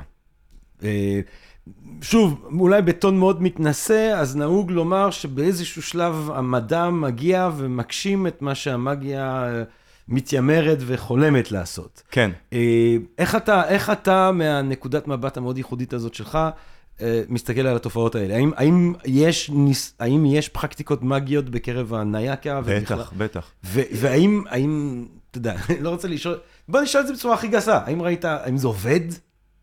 אוקיי, אז אני, אני אתחיל באיזה זום אאוט קטנטן, כן, ברשותך. כן, בטח, בטח. בסדר? אה, אה, תול- תולדות החשיבה האנתרופולוגית הן מקבילות במידה רבה לתולדות החשיבה על מגיה. המגיה היא הנושא, אחד הנושאים המרכזיים בחשיבה האנתרופולוגית from day one, אוקיי? אמרנו את זה. בתחילה אנחנו בזרמים יותר אבולוציוניסטיים שמסתכלים על המאגיה כשריד של חברות הכי לא מפותחות. הכי הכי לא מפותחות. בעיני פרייזר, אחד אולי גדול חוקרי המאגיה, יש לנו חשיבה מאגית שמתפתחת לחשיבה דתית, שמתפתחת לחשיבה מדעית, אוקיי? כן. המאגיה, גם פרויד ככה כותב אחר כך. פרויד בעיניי הרבה פחות מעניין, כן. ואני אפילו... אוי אוי אוי אוי, אל תעליב. בהקשרי, בדיבור שלו על מאגיה, בדיבור שלו. על מאגיה, משעמם. משעמם, אוקיי, לפחות עבורי. אה, אה, אז כשאתה מסתכל על פרייזר, אז הוא בא ואומר, יש לך את ה... אה, באמת, אנחנו מתחילים עם חשיבה מאגית, שאגב, פרייזר טוען שהיא דומה לחשיבה מדעית. מי החשיבה, בחשיבה המאגית זה אם אני יודע את הכללים הנכונים, אני יכול לשלוט בכל מיני מצבים, אני יכול לשלוט בכל מיני כוחות. משם, לפי פרייזר, אנחנו מתפתחים לחשיבה דתית, שבה הכוח נמצא אצל האל או האלה, ואם אני מרצה אותם, אז הם יכולים, אני, באמצעות קורבנות, לא משנה מה, תפילות, אני יכול להשיג כל מיני דברים. בחשיבה המדעית, אנחנו כבר הולכים לפי פרייזר על חוקים בדוקים, כי אנחנו עושים ניסויים, ובעיניו מאגיה היא דומה, יש בסטרוקטורות שלה, יש, חש... יש לה דמיון לחשיבה מדעית, אבל זה, זה מבוסס על חוקים לא בדוקים, כי לא עשו את הניסויים כמו שצריך. אז האנתרופולוגים בהתחלה די, די בזים למאגיה, רק מנסים להבין איך זה עדיין בכלל, השטות הזאת היא עדיין איתנו. משנות ה-20 וה-30 של המאה ה-20, אנחנו רואים כבר אנתרופולוגים שאומרים, כן, כן, זה שטויות, זה לא עובד, אבל יש לזה פונקציה. עכשיו, זה נשמע כמו סתירה, אבל זה לא. מה זאת אומרת? המאגיה כשלעצמה לא, לא עושה שום דבר, אבל אם אני מאמין בה, ואני יוצא לים, ואני מאמין שסירת הקנו שלי מוגנת בהגנה מאגית, אני אתפקד הרבה יותר טוב, וזה יכניס לי הרבה יותר שלוות נפש בגלים הענקיים של האוקיינוס השקט. אז אני אתפקד יותר טוב, ואולי אני גם אפילו אשאר יותר בחיים בזכות זה. כלומר, יש לה פונקציה, לא כי היא באמת עובדת, אבל יש לה פונקציה. או יש לה פונקציה חברתית. התפיסה של המאגיה משמרת את המבנה החברתי. לא ניכנס לזה. היום אנחנו כבר במצב שאנחנו, הזכרת את ויליאם ג'יימס בהתחלה. כמו שהוא כתב את הספר החוויה דתית לסוגיה, יש אנתרופולוג ישראלי בשם אריאל גליקליך, שכתב ספר שנקראת החוויה, שנקרא החוויה המאגית לסוגיה. והוא, היום אנחנו הרבה יותר מתעניינים בחוויה המאגית עצמה. לא האם זה עובד או לא עובד, סליחה שאני עדיין לא עונה על השאלה שלך, אלא אנחנו מתעניינים במה עובר על בן אדם שחווה חוויה מאגית. ואנחנו רואים שזה מאוד מעניין. אנחנו רואים שאנשים בכל העולם שחווים חוויות מאגיות, נדבר חוויות מאגיות ברגעי השיא נאמר של החוויה המאגית, אז מה שאתה רואה שהם הם לרגע מצליחים להסיר את המשקפיים התרבותיות שלהם. לרגע הם רואים את המציאות אפילו מעבר למשקפיים הפסיכולוגיות שלהם, הפסיכולוגיות שלהם. יש להם כמו איזה מגע יותר ישיר עם המציאות. זה היבט אחד. היבט אחר, אתה רואה שהאגו יותר מוחלש. היבט אחר, אתה רואה שיש שם תוכנית פעולה, יש שם באמת רצון שיקרה משהו. אני חייב שהיא תאהב אותי, אני חייב שהבת שלי תבריא, אוקיי? כלומר, במאגיה אתה לא מהאו"ם, אתה באמת רוצה שזה יעבוד. ואנחנו רואים שיש דבר כזה שהוא מאוד חוצה תרבויות של מה עובר על בן אדם שהוא בשיאה של חוויה מאגית. וזה מעניין, ואף אנתרופולוג לא מבטל את זה. יותר מזה, והנה עכשיו אני כן מגיע לשאלה שלך. אני חושב שאף אנחנו לא מסתכלים על מאגיה שהיא עובדת באופן מדעי, אתה תעשה את זה בניסוי מבוקר במעבדה וזה יעבוד. אבל אנחנו היום יותר ויותר אנתרופולוגים, יש לנו המון כבוד לפרקטיקה המאגית. ואנחנו לא, אולי לא נגיד שזה עובד באופן מדעי, אבל אף אחד מאיתנו, אני חושב, להגיד שזה לא עובד. אוקיי? אנחנו מבינים, תראה היום מה שאנחנו יודעים לדוגמה על אפקט הפלצבו. בסטארט-אפ שלנו אנחנו מאוד מתעניינים באיך להעצים את הציפייה של מטופלים לריפוי. אנחנו יודעים שכשמטופלים מאמינים שהם עומדים להתרפא, כל כל, כל המערך של התאים החיסוניים שלהם מתנהל אחרת לחלוטין. יש עבודות מדהימות של חוקרת בטכניון בשם אסיה רולס שמראה את זה. אז עצם זה שיש, ש, ש, ש, שאנשים שיודעים מגיה, יודעים להעצים את הציפייה, את הציפייה לריפוי, כבר יש פה איזשהו מהלך שממש יכול להביא לריפוי. אני במו עיניי ראיתי ילדים שזה היה נראה שיש להם עוד יום-יומיים. יש להם יום-יומיים.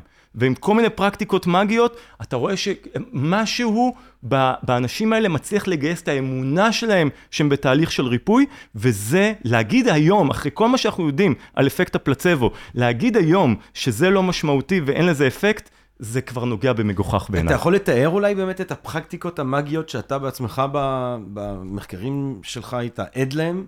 כן, אז כמעט תמיד, וזה הולך שוב פעם לראשית החקירה האנתרופולוגית על מגיה, כמעט תמיד אתה תראה משהו שהוא יותר דומה לחוק הדומות ומשהו שיותר דומה לחוק הקרבה. כלומר, דברים דומים משפיעים אחד על השני. דברים ש... זה חוק הדומות. דברים שנגעו אחד בשני, שיהיו במגע פיזי אחד עם השני. גם אחרי שתפריד אותם, תפעל על אחד, זה יכול להשפיע על השני. כמובן שיש להם אחלה הסברים למה זה לא עובד כשזה לא עובד, אבל יש כל מיני היבטים, אבל זה חוק הדומות וחוק הקרבה. שים לב, המון מהפרקטיקות הדתיות שלנו ספוגות באקטים מאגיים. אוקיי? כשאנחנו אוכלים דג בראש השנה, אז הדג, חוק הדומות, כן. דומה למש, למשהו שאנחנו רוצים. אנחנו אוכלים רימון, שוב פעם, אנחנו רוצים, אנחנו רוצים שיקרה לנו כמו מה שקורה עם הריבוי של זרעי... הזרע. אז איך, איך זה בא לידי ביטוי בפרקטיקות של הנאיקה? אה, בוא נלך ישר לפרקטיקה של אהבה, אוקיי? או. אוקיי? בוא. אז אנחנו מסתכלים... זה מה שאתה אומר, כי היום בערב, אה, אתה יודע, כל בן אדם וחצי עכשיו מנסה את הטחיק הזה שאתה הולך לגלות בטח. השיעורים שלי על מגיה באוניברסיטה זה שיעורים. מפוצצים.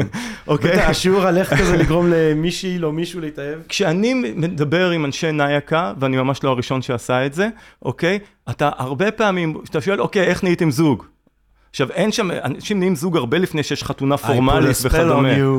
ממש, ממש. ואתה רואה שזה אחד התשובות הכי, לא אחת, זה התשובה השכיחה ביותר שאתה תשמע. לא ראיתי אותה, היא לא באמת, היא הייתה שם, אבל לא שמתי לב אליה, לא נמשכתי אליה, הלב שלי, הם אומרים, הלב שלי לא, לא, לא, לא נמשך אליה, היא לא עניינה אותי, אבל אז אחיה או היא עצמה שמו לי מוהיני בתוך האוכל ומוהיני בתוך התה. מה זה מוהיני? מוהיני זה זרעים שהגבעול שלהם הוא אה, אה, סלילי. וכשהם נובטים בו זמנית, כלומר יש פה אלמנט של סינכרון, והם מסתרגים זה בזה ללא היתר, mm. אוקיי? ואז כביכול אם אתה בולע קרבה, בולע את הזרעים, אם אני גורם למישהי לבלוע את הזרעים של המוהיני, אז כביכול הנשמות שלנו עכשיו מסתרגות זו בזו לבלי היתר. ומבחינתם זה בהחלט דברים שהם עושים. ויותר מזה, כמעט כל דבר משמעותי, במיוחד דברים לא כל כך טובים שקורים, הם יגידו, אמ, זה כנראה, כנראה שהיה פה איזשהו כישוף, היה פה איזשהו מהלך של כישוף בתוך הדבר. זה גם העניין המאוד מעניין הזה של עין הרע. המחשבה הזאת של העין הרע, של הנהור, שזה ככה משהו שמאפיין הרבה מאוד uh, תרבויות. חייב להגיד שגם ברקע שלי, זה דבר במשפחה שלי, זה מאוד משמעותי, העין הרע. האפשרות של העין הרע, בגלל זה גם uh, סבתא שלי, כמו אחות שלי וזה, הדבר האחרון שהיא מבינה זה הרעיון הזה של פייסבוק. כאילו, פייסבוק זה הזמנה לעין הרע. כאילו, אתה, אתה פשוט מעניין. חושף. אתה, כאילו, מה... זה, זה נשמע לה הדבר האחרון שהיית רוצה לעשות, זה להראות לכולם כמה כיף, ש... כמה כיף לך בחופשה, ואיך הילדים בריאים, וכאילו, למה לפתוח את הדבר הזה למבטים ה... ה... שעלולים עלולים להיות מסוכנים של כל, ה... כל הציבור, כאילו. כן, בהחלט, אבל שוב פעם, יש לנו את ההיבטים של עין הרע, כשאנחנו מדברים על מגיה, אנחנו יותר מדברים לא רק על... הקנאה שמושכת כל מיני אנרגיות כאלה ואחרות, אנחנו מדברים הרבה פעמים ממש על פרקטיקות של ממש, כן. של לעשות דברים, פשוט של לעשות דברים כדי שזה יקרה. לומר לחשים, אה, אה, אה, כל מיני דברים מהסוג הזה, התנהגות חקיינית, כלומר, במאגיה יש לך את ההיבט של אני פועל עם הגוף, עם הפיזיולוגיה שלי, אני כמו מדמה את המצב שאני רוצה שיקרה. וכדומה, ושוב פעם, זה כמובן הרבה פעמים לא עובד, ואז יש אחלה הסברים למה, כמו בלוחמה אלקטרונית ונגד לוחמה אלקטרונית, למה זה לא עבד וכדומה. אבל אתה יודע, פה דווקא, פה אני... אתה יודע, כי דיברנו, זרקנו את... ירדנו על פרויד, אז אני בא, אני בא עם איזה גישה פרוידיאנית רגע לאתגר אותך, כי פה יש איזשהו משהו, הרי ברור שהרבה מהפרקטיקות הדתיות יושבות על פרקטיקות אחראיות, עוד אחראיות יותר, שהן פרקטיקות מגיות, אה, ואפילו כשאני חושב על מתחים שיש בישראל של היום, אה, אתה יודע, אם אנחנו מתקיימים כאן אה, בזכות הגנה של צבא וחיילים, או בזכות תפילות וקמעות, אני תוהה פה אם אין... עם כל, ה, עם, עם כל ההערכה העמוקה לתודעה המאגית, ל, כמו שאתה אומר, להתמקדות שלה ברובד המיידי של המציאות. לא, לא, לא, לא. אה, שני דברים שלא קשורים. לא קשורים. לא קשורים. לא קשורים.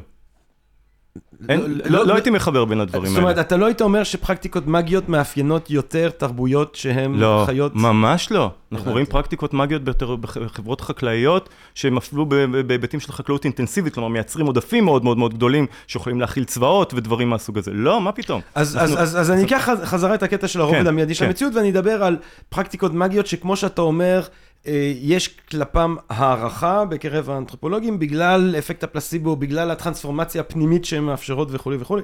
האם אין פה גם צד שני של אה, מורכבות אל מול מה שאנחנו כן יודעים על איך המציאות פועלת היום? כשאנחנו רואים אגב הערכה, אנחנו לא שאנחנו אומרים וואו, מגיה זה נהדר. כן. אנחנו זה acknowledgements, יש, יש הכרה שהדבר הזה הוא דבר שאתה לא מזלזל בו כל כך מהר. כן. יש לו השפעה בחיים החברתיים, יש לו השפעה על החיים החברתיים, יש לו גם ממש אפשרות לעזור לאנשים להתרפא.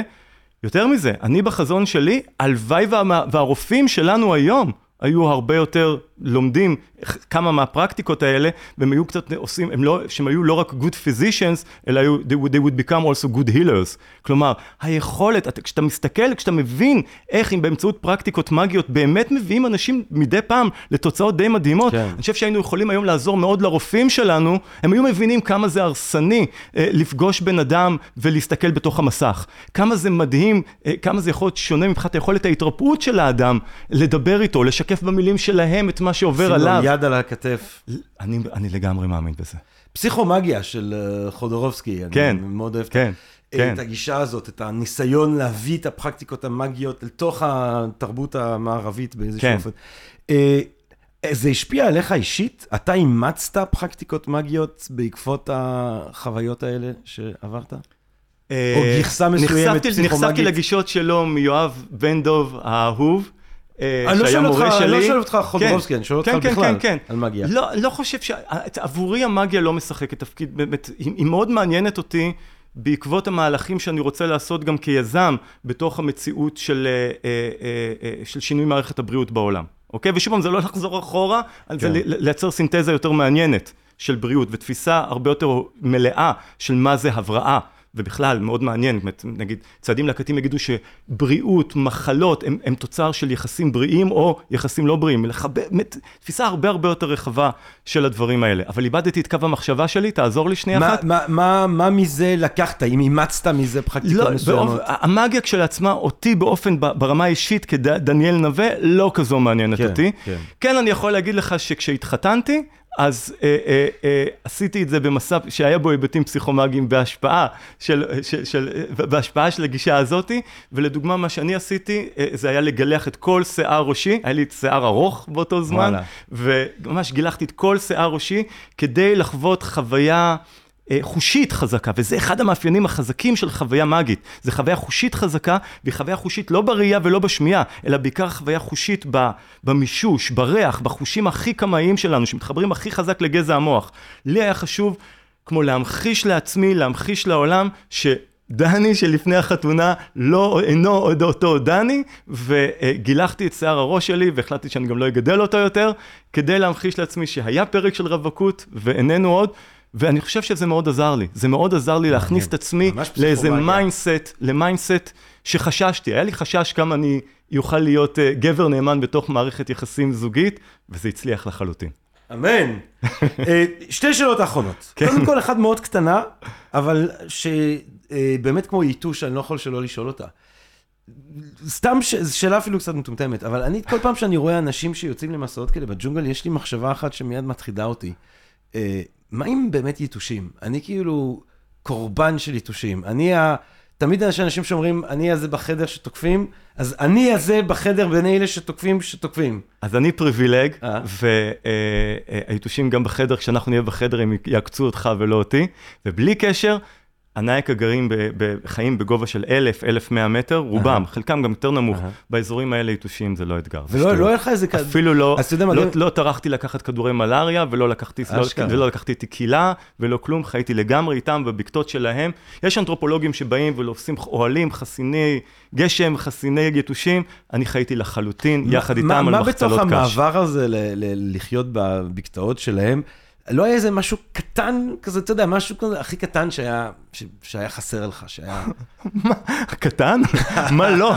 אני אדם ש... אה, אה, זקוק, חושק, אוהב לבדות. אני כל כך אוהב לבד. ופתאום אין לך זמן כמעט לבד. אין לך כמעט זמן לבד. מה שאני הייתי עושה, הייתי קם איזה שעתיים לפני שהם היו קמים, כדי לעשות איזה שעה מדיטציה, עוד איזה שעה יוגה, אני, יוגה זה לא הקטע החזק שלי, וגם כשהם היו הולכים לישון הייתי עושה עוד מדיטציה, אם הפילים היו מאפשרים את זה וכדומה. זה היה הרגע שלי לחוות את הלבדות, שהיא כמובן לבדות של חיבור, היא לא לבדות של בדידות. פיל, הפילים זה בעיה יומיומית? כן, כן. אם לא יומיומית, אז דו-יומית, תלת-יומית, ברמה הזאת, כן. זאת אומרת, כמה פעמים בשבוע יש עניין עם פילים? פ... עניין שנגמר הרבה פעמים רע מאוד. ומה, ומה אתה רואה אותם? הם כאילו... ברור, ברור, מרחקים, מה זה רואה? אתה... פעמיים כמעט סיימתי את חיי תחת לא הרגליים שלהם. אה, מה, מה, איך הם מתמודדים עם זה? כאילו, מה, מה ההתמודדות? אתה כאילו מדבר, אתה מנסה... כמו שאמרנו לפני כן, הם מדברים איתם. כלומר, בואו נעשה את זה ככה, הרי אמרנו זה מי ולא מה. כן. יש פילים שאין מה לעשות כלום. באתי לדבר איתם, אמרו לי, עזוב, אין מה לדבר איתו, הכל טוב, ציטה בטטה, הכל בסדר. אין מה לדבר איתו. יש הרבה פילים שמה שהם עושים זה לדבר איתם. יש מקרים שמה שאתה עושה, אתה משתמש אם יש לך אש, זה גם יכול לעזור. יש אה, אה, חיתוכי במבוק מסוימים שכשאתה מושך אותם, זה עושה רעש מחריד שמלחיץ את הפילים. זה עוד דרך. ויש פילים שפשוט אין טעם לדבר איתם. הם כל כך, אה, אה, במקום אחר, הם כל כך מוטרפים לפעמים עלינו, שאיתם אין, אין טעם לדבר, אבל גם עם הפילים האלה, אם יש פילה זקנה בסביבה, פתאום איתם כן אפשר לדבר, כי זה הכל מערכות יחסים. הכל, אמרנו, relational epistemology, אפיסטימולוגיה של יחסים. זה לא מה זה, זה מי זה, והפיל הזה הוא, הוא איתי ככה ואיתך אחרת, והוא איתי ככה, אבל כשיש פילה זקנה בסביבה, הוא הרבה יותר רגוע, היא מרגיעה אותו. אז אתה בעצם עמדת במרחק של מטרים מהפילים האלה? לא פעם ולא פעמיים, והרבה הרבה יותר. איזה טירוף. אה, אני רוצה לסיים ולחשוב על משמעות השיחה המרתקת הזאת והידע המרתק שלך והמחקר המדהים הזה, אה, וגם איפשהו אני, גם הניסיון שלך להביא, אה, או נגיד את זה בצורה אחרת, אתה דיברת הרבה מאוד בשיחה על סינתזה. דיברת שוב ושוב על סינתזה ועל החשיבות של אנחנו לא נחזור לשם, אבל אנחנו צריכים לקחת משם דברים ולשלב אותם בתוך החיים שלנו. אם אנחנו נחשוב, אה, דיברת על הרובד המיידי של המציאות שמאפיין את הציד לקטים, שזה משהו שאנחנו צריכים לנסות למצוא בתוך המרחב שלנו. אני רוצה לחשוב במובנים של אה, שמניזם, התודעה השמאנית הזאת, אה, התודעה החוזה. מה, מה התפקיד של הדבר הזה בתוך התרבות המודחפת הדיגיטלית, העירונית הזאת מאוד, שבו אנחנו נמצאים במידה ואנחנו חיים בעיר. אני לא יודע לענות תפקיד? לך על זה. אני לא יודע לענות לך על זה. אני, אני, אני, אני בטוח ש... אה, אה, אה, אני לא בטוח שדווקא למהלכים השמאנים יש, יש באמת מהלך אה, אה, בתוך החיים הדיגיטליים, יש אנשים שחושבים כמובן אחרת ממני. אני חושב שלחזור לרובד המיידי של המציאות, יש לזה משמעות. אני חושב אני, אני מחזיק חזון שאני קורא לו right brain technologies. אני חושב שהיום הטכנולוגיות שלנו מאוד מושכות אותנו לאזורי החוזקה של מוח שמאל, להמשגות, לחשיבה בקטגוריות, להסתכל על הנתפסים השונים, על מה שאנחנו תופסים בתור, עם השאלה של איך הוא בשבילי, עם, עם, עם אוריינטציה של, של, של אה, אה, אה, מניפולציה. לאו דווקא במובן הרע של מניפולציה, עם אוריינטציה של לראות את העולם כאל אוסף של דברים נבדלים נפרדים. אני לדוגמה לגמרי מתכוון את השנים הקרובות להקדיש לאותו חזון שנקרא right brain technologies. לשאול איך אנחנו בונים טכנולוגיות שמעצימות את האזורים של מוח ימין. את היכולת שלנו להיות ב-attention, ב-pure attention, להיות אסופים. את היכולת שלנו לראות את המציאות כמערך של מערכות יחסים. לראות את המציאות כמערך של תהליכים, מוח ימין. תסתכל על העבודות של איאן מגיל קרייסט, הוא לגמרי מתאר את זה ככה. הוא, הוא טוען שמוח ימין חווה את המציאות הרבה יותר כמארג של מערכות יחסים. טכנולוגיות שמאפשרות לנו דווקא להעצים את יכולות האמפתיה שלנו. זו סוגיה שמאוד, אם אתה, אם אתה שואל איזו סינתזה מעניינת אותי, את דני הקטן, בטח, בטח. זה מה שמעניין אותי. אותי מעניין לחשוב טכנולוגיה, מה... כי הטכנולוגיה לא הולכת לשום מקום. אותי מעניין לחשוב טכנולוגיה מההתחלה. ויש לי ממש רעיונות מדהימים, איך באמצעות טכנולוגיה, לדוגמה, אנחנו מסוגלים לחזור, להבין את המציאות במונחים של מי, ולא במונחים של מה. יש לנו דקה להרחיב על זה אה, עוד? בטח. אוקיי? אז תסתכל ככה, אנחנו יודעים לדוגמה שתינוקות, פעוטות קטנים, הם ממש מסוגלים, אתה מראה להם תמונות של קופי מקוק, והם ממש יכולים לראות שזה זה הקוף הזה, וזו הקופה הזאת, וזו הקוף הזה. אתה בא אליהם כמה שנים אחרי, והם כבר בתודעה של הקטגוריה. מה זה? זה קופי מקוק. אתה רואה שתינוקות בתרבות המערבית, שהמשיכו להראות להם את התמונות, הם האזורים במוח של היכולת לראות כמי ולא כמה, לא נגזמים להם. הם, הם, הם, הם, הם לא נעלמו להם. לנו היום מאוד קשה לראות, אנחנו חיים נגיד פה בתל אביב, אוקיי? ויש פה עורבים, ואנחנו יודעים שעורבים הם יצורים חשים, מרגישים, יש להם תרבויות מקומיות, ממש, לא, לא פחות מלדולפינים, ואני חולה על דולפינים, אוקיי? יש לנו את כל הדברים האלה, ואנחנו לא רואים, כי אנחנו רואים עורב, ואנחנו רואים, אנחנו לא מסוגלים לעשות להם אפילו face recognition, אז איך נוכל לזהות את מערכות היחסים שביניהם? אז תחשוב לדוגמה על טכנולוגיות שעוזרות לנו לעשות face recognition לעורבים שאיתם אנחנו חולקים את ז'בוטינסקי 32, אוקיי? איתם אנחנו, שהם חולקים איתנו את אותו מרחב, ואז נוכל לראות מערכות יחסים, וכשאתה רואה, אתה פחות פוגע. יש את הסלנג הזה, שכשמישהו פוגע בי, אנחנו אומרים, המניאק הזה, הוא לא ראה אותי ממטר. אני חושב שברובד המיידי של המציאות אתה רואה, וכשאתה רואה, אתה נמנע מפגיעה מיותרת. ואולי פה שווה בכל זאת להזכיר את מונח המפתח בתרבות הנייקה, ואיתו אפשר לסיים. מונח המפתח בתרבות הנייקה זה בודי. בודי זה המילה שלהם לחוכמה. ואם צריך לתת הגדרה לאיך שהם מבינים חוכמה, זה היכולת להיות עם אחרים תוך הימנעות מפגיעה מיותרת. הם פוגעים, הם צדים, הם מלקטים, הם גם פוגעים. אבל המצפן החינוכי של הורי הנייקה, זה האם הצלחתי לא לגדל ילד או ילדה ידענים, והם ידענים דרך אגב, זה לגדל ילד או ילדה חכמים. ילד, ילדה שמסוגלים להימנע מפגיעה מיותרת. ואני חושב שכשאנחנו אסופים לרובד המיידי של המציאות, אנחנו רואים. וכשאנחנו רואים, אנחנו ממש כמו הנייקה, הם לא טובים איתנו בגרוש. אנחנו ממש כמוהם נימנע מפגיעה מיותרת. ו... טכנולוגיות, שאני קורא להן right brain technologies, יכולות לעזור לנו להיאסף לרובד המיידי של המציאות. יוכלו לעזור לנו לעשות את הקפיצה הזאת שנגזמה כבר במוחות שלנו לאורך השנים, של לראות בעלי חיים כמי ולא כמה, ואז נוכל לראות מערכות יחסים, ואז נח, באמת נבין, נבין בחוויה ישירה כמה הם יצורים שהם ראויים לעניין שלנו, לסקרנות שלנו, ואם פתחת עם וויליאם ג'יימס, בוא נסיים עם וויליאם ג'יימס גם לפליאה שלנו. ו... הפליאה הזאת נעלמה לנו קצת מהחיים, ועם טכנולוגיות מסוימות אולי נוכל להחזיר דווקא את הפליאה לתוך החיים שלנו. לא להיות קבורים במסכים, אלא שהמסכים יחזירו אותנו מהגלות המסוימת שיש לנו לתוך מציאות רבת ממדים, רבת משמעות. דניאל נווה, גבירותיי ורבותיי, באמת דיברנו על רעיונות מעוררי השחאה ו- וחשיבה, ופשוט מדהים, פשוט מדהים.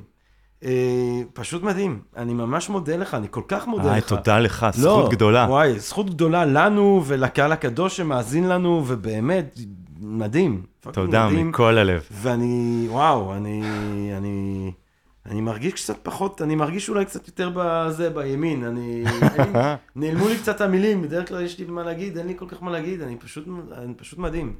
פשוט מעורר השחאה, ממש. אה, וואי. דניאל נווה, גבירותיי ורבותיי, אה, מי שרוצה עוד, ו, ואולי ש, ומי שמרגיש ככה ש, שרוצה לשתף איתך פעולה בחזון הזה ולראות איך, אמן. הכל קורה בדניאלנווה.קום, ובכלל לא קשה למצוא אנשים היום, אפשר למצוא אנשים.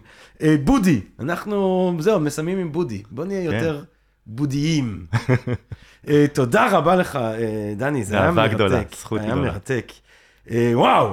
טוב, אני מקווה מאוד שאתם, מה זה אני מקווה? אני די סומך על זה שנהניתם מהפרק המדהים הזה, גבירותיי ורבותיי, אני מקווה מאוד שנהניתם מהפרק הזה, ומקווה שנהניתם מהפרקים שכבר הקלטנו, מאלה שבעזרת השם נמשיך ונקליט, ומה אני אגיד לכם? רק בריאות, רק, או לא רק, אבל יותר אה, התמקדות ברובד המיידי של המציאות, הרבה מאוד בודי לכולנו, אהבה רבה, ונשתמע, תודה רבה. פודקאסט, פודקאסט, פודקאסט.